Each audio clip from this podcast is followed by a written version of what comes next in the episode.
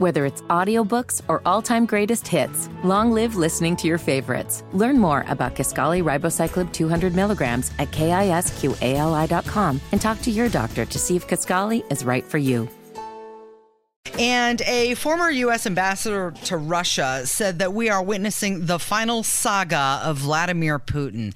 He said that uh, Putin has been humiliated, and it's uh, it hasn't happened a lot of times in his career. And he does still control the state. He still controls the security apparatus, and he still has lots of bombs and guns. And John Kirby, a spokesperson for the White House, he was asked if Biden was upset that Putin is still in power after that attempted coup that happened over the weekend. But of course, in uh, typical uh, Biden administration fashion, he just ducks and dodges the question. And uh, he was reminded that Biden said Putin shouldn't be allowed to remain in power. Do you remember when he said that? Well, let's listen to John Kirby try to answer these questions. Is the president at all disappointed that this episode came and went and Vladimir Putin's still in power? The president is focused on supporting Ukraine. Uh, we didn't. We're not taking sides in, in this internal matter.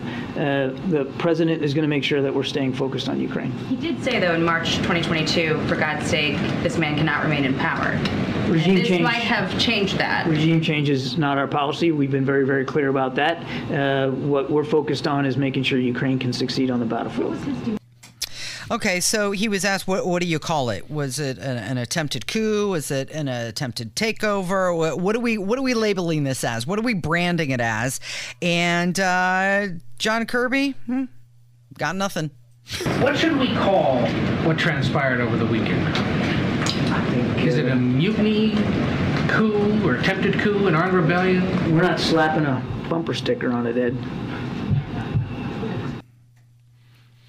That's a good response. I mean, the United States government doesn't have to have an official position on naming internal conflicts within other countries. I mm-hmm. do find it interesting that that reporter called Kirby out saying that in you know, a year ago, Biden said this man can't stay in power, Right. and now they're tiptoeing around even what to name it here. Mm-hmm. So a little bit of a change there. But this has always been a very tight line that the federal government has had to walk here in supporting Ukraine, yet not going overboard and and to the point where.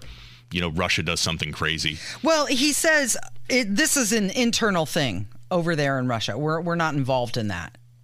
But we are involved in that because Yeah, Wagner and five hundred million dollars going to Ukraine, who they're fighting a war with. Prigozhin and, and, and Wagner aren't marching on Moscow if there's not a war in Ukraine. And the war in Ukraine wouldn't be going on today if not for the U.S. support of it. It would have been over a year ago or longer. The five hundred million dollars that we're sending, that was just announced yesterday. Well, uh, Wagner or Putin, one of them's got to go. There can't be two of them there. Yeah, this is this is that's the way dic- that's the way autocrats and, and, and dictators work. When somebody challenges the ruler in power, either the challenger goes or the ruler goes mm-hmm. eventually. So Yeah. one one of these guys is is is is is going to have to go. Yeah. and it'll be interesting to see which one it is.